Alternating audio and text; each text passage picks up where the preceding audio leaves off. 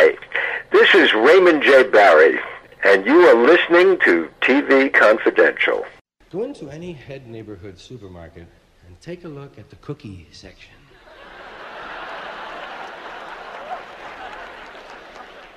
Looks like a war zone. Half the packages are open. And all the good cookies are gone. There's always lots of local cookies, Jim's cookies. 62 varieties.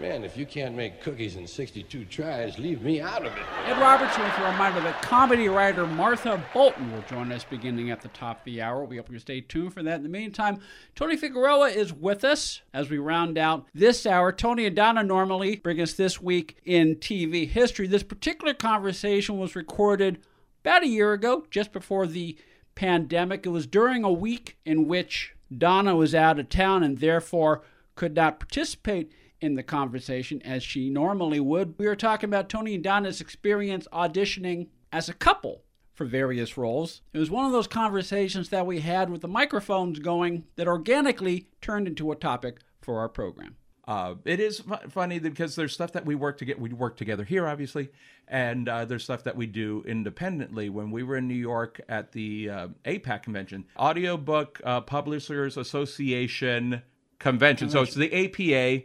The event is APAC. Okay. APAC.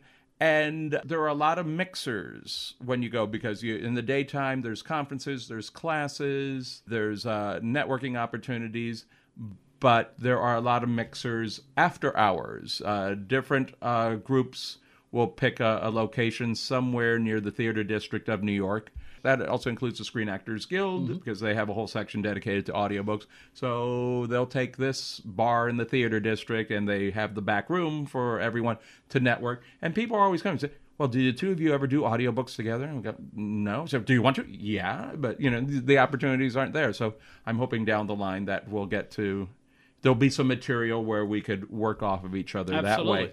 It's also very funny. Um, both of us auditioned commercially, and there seems to be um, when we were young, ger, Yes, I was going to say you're still young. we're still young.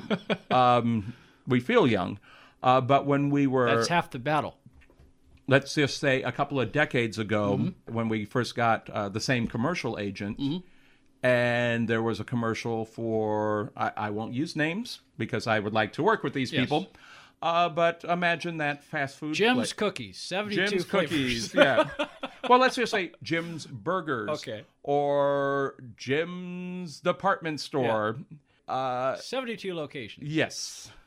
You know, the fast food place, the department store, uh, the bank. Yeah. Uh, some of these companies. Jim's Bank. Jim's Bank. Bank of Jim. I don't know whether I put my money in Jim's Bank. Yes. Uh, but you know, when we were starting to, uh, when we had the same agent, and I think only IKEA, the Swedish furniture, would show a couple like Donna and I in a commercial. Oh, okay. Okay, and this is something you know that you know when we're talking diversity, um, that because they would feel that most companies. Remember, a couple of years ago there was a. a I, I will mention Cheerios because you know I, I I'm not going to say a. a a, Well, a, a popular uh, Well- cereal well, brand. Well, you can because that that was in the news and on, on TV. In fact, we may have even covered that. yeah, on the we. program. You know what we did? We did because it, it, it started a group called We Are the Fifteen Percent. Yeah. Which uh, there's, uh, I guess, demographically speaking, I I wonder if that, those numbers have actually grown. But there was a controversy over uh, an interracial couple in a Cheerios Yeah. uh, commercial, uh, which puts things in perspective because that bank would not want to use or we would show up for the same audition, but it would be Donna, you go with this guy, Tony, you go with this guy. Yeah. And uh, it was all Donna and I would joke because I had like this stock set of spouses for these uh, auditions, and they all, you know, basically had the same ethnically ambiguous. Uh, somewhere between Gloria Reuben and J Lo usually would be the the stock spouse, and Donna would usually be paired with a very handsome African American gentleman that would be like at least a foot taller than me. And so there was like you know, it would be funny because I would go to another audition and I would have uh, a variation of the same theme wife. Donna would often get oh, I get you know husband number two again. You know, it was usually it was the same stable of talent. Yeah, Mo- Modern Family parodied it about a year ago. Yeah, Um, and they are very good at it. Yeah, they had uh, Phil and Gloria decide to pursue a career as models, and so they do. They show up at a cold audition, and they figure, okay, we're going to play an interracial couple, so we figure we should be naturals. But what happened, as you just said, is okay, we like her. But let's get another guy for him, and so Yeah. they start mixing it up. So it's kind of funny when they saw. They Well, yeah, that. you, we would have that, and remember, this was before the uh, Cheerios thing, and uh, they would always there was a certain type that they would pair me with. Yeah. uh, a lot of times, uh, I would go out on these auditions as dad. But they would never, and Donna would go out on audition as mom, Yeah. but they would never think of us as you know, mom Right. and dad. They were never looking for uh, that child that looked like they could be our offspring. Right. And just it's funny because of my name, you know, I would tend to I would sometimes audition for, you know, the major brands in English and Spanish. And uh, there was a time I went, uh, it, let's just call it a, a popular fast food franchise. And I was in a room full of people of different persuasions. And there was like one of each. There would be the African American woman, the Asian guy, uh, uh, me, and then the tall Nordic girl. And they said, "Please wait, please wait." Please. And we're going, you know, we're looking at our watches. There are rules about how much time the process should take, uh, or you know, we start getting paid, uh, thanks to uh, SAG-AFTRA. So we're not going to sit around forever, uh, you know, for and then you know, uh, going, what's going on? And then it would be like this Nordic guy came in, and then and they go, oh, and they put the Nordic guy with the Nordic girl, and they go in, and then an African American guy comes in, and then he put him with. We're going, oh, they didn't even they didn't want us to audition with who they wanted to, you know, there's kind of this little uh, ethnic Noah's Ark thing going on, and and all due respect to this particular company, but they wanted to pair couples that you know were were similar, and it was kind of a, a, a thing with them. Recently, though, we have noticed that um, for our age group, they are looking for interracial couples. well. But they're also looking for real interracial couples. And uh, so I think that's that's kind of yeah, but it's interesting that they're actually looking for real couples.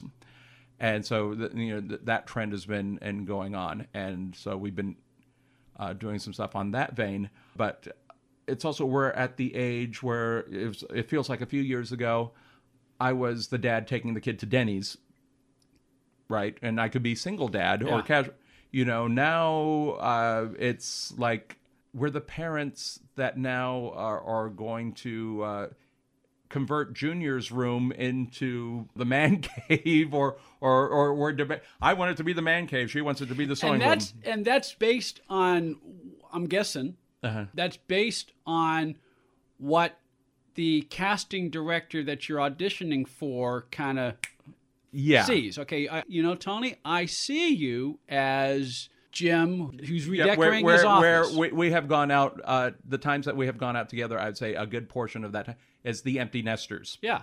Not the parents, the empty nesters, you know, very specific demographic there. And I, I'm sure when we get slightly older, there'll be a whole slew of pharmaceuticals we'll be auditioning yeah for. but but you're not necessarily auditioning for those roles but Yeah. you're but you're in the room and you know tony i liked your read but i think you would be even better for something that i'm going to book tomorrow That that that is a big part of the process. It's not what you're currently you're auditioning for Mm-hmm. Yeah. the next thing, which you know you tell a lot of actors that oh I'm not right for that. Go anyway Yeah. because you're auditioning for the next thing. Uh, you know, and if it is you know Junior moving out and I'm the empty nester, it could just be a matter of. Do I look like a guy who would be measuring the room with a tape measure? And if you were, if you go in with the audition with the glasses you're wearing right now, yes. yeah, but Take the glasses off. No. Tony's wearing glasses. He looks really cool. You can't see this because this is radio, but Yeah. Tony doesn't always wear glasses when he does this segment. no, but I'm I'm more comfortable with yeah because I I often am uh, in contact Yes, Uh, so because that's right. You do wear contacts. I do wear a I wear a a contact. Actually, you're wearing like old school 1960s yeah, oh, I love the, and these are these are uh, I will plug Ray Bans because I'm Yeah. a fan of the brand, and these are these are Ray-Ban sunglasses, which I had my prescriptions put in, and they are they're like me. They're polarizing and progressive. Yeah. And yeah, and I I love them. I get a lot of compliments on them. They are so comfortable. My but dad, these are my dad had a set of frames like that in like the '60s. yeah, and so I think they're very they're very retro in, Yeah. in many ways. Uh, but Retro are- and contemporary. but I have another pair of Ray Bans that are my around the house glasses. Yeah. And these are my leaving the house glasses. So if you see me, if I'm wearing them on uh, on Instagram or on Facebook, these are the ones I'm wearing. do you I, keep a Do you keep a spare pair of glasses in your car just in case? I have a pair of uh, prescription sunglasses, Yeah. uh, emergency pair, and and Donna has an emergency pair in the car. Uh, I have learned to do. I have learned Yeah. to do that. I have I have uh, my my uh, prescription in my regular sunglasses when I'm not wearing these, but I have like an older pair, slightly older prescription in the car just in case. Yeah. Uh, but uh, I never understood the appeal of Ray Bans. Everyone's until I, I got my first pair. It's like, oh, I get it. Yeah. Uh, and so I've been very, very loyal. But uh, I love having them as my reading glasses as well with the prescription. And yeah, I've, I've had a few auditions. These are not the best because of reflection purposes. So I have a, another pair that is not uh, quite uh, problematic. But uh, yeah, um, I'm in a, in an, let's call it an industrial, uh, a training video on uh, Title IX, and, which is basically uh, inappropriate behavior, sexual ra- on on college campuses. And yeah, so those glasses are my professorial, learned, you know, glasses where I'm reprimanding, you know, the student who thinks he's funny and being cute, but he's actually uh, harassing this girl, and it's not appropriate. And it's one of those things where, for the training purposes, we see the scenario where the teacher does nothing, and then we have a rewind, and then the teacher, yeah, the teacher has to address how the teacher should address. Where my gut instinct was to yell at him, and they said, "Yeah, I know you want to kill the guy, but you have to be more professional," which is what the director uh, was telling me. He said, "No, your instincts are right. I'd kill him too." But uh, the funny part was a very good-looking guy, but he's also six three. Uh, so the the harassee and I had to stand on what we call apple boxes, Yeah. uh, which are wooden boxes That make you look Yeah, taller. in the days of Audie Although Murphy, you they were you- you called. don't- you don't- I'm not a short guy. No, you're about my height. I'm I'm I'm like I'm six two. You you and I are about the same height. So you you don't ordinarily need an apple box. No, uh, but this guy, it looked like Marty McFly and Biff Tannen having their first encounter. He needed the apple box. no, no, I needed the apple box because Oh. he was, you know, he was much taller. Oh, okay. I, now I- now I see it. Now I see Um, because I'm, you know, he was So pro- he's like- probably slightly taller than you. He's like Stretch Cunningham. Yes. uh, but uh, uh, um, you know, all respects to James Cromwell, uh, he, a very good-looking. Yeah. He wasn't. I'm um, just thinking in terms of yeah, height. In terms yeah. of height di- differential. Yeah. Which I think the casting was, you know, when you have somebody who's going to be the villain, Yeah. you know, for all practical, for to simplify, to have some, you know, that who who was very good-looking, broad shoulders, somebody, and it was funny because he. He was telling me he always plays the good guy. He always plays the hero. So he was enjoying the fact that he could Sure. be a bad guy. Absolutely. But uh, the young lady in the scene, it looked weird. She had to stand on uh, what we would call a half apple. So a full apple would be maybe half a foot, mm-hmm. Uh, a very solid wooden box that uh, you could stand on. And so they had to set that up.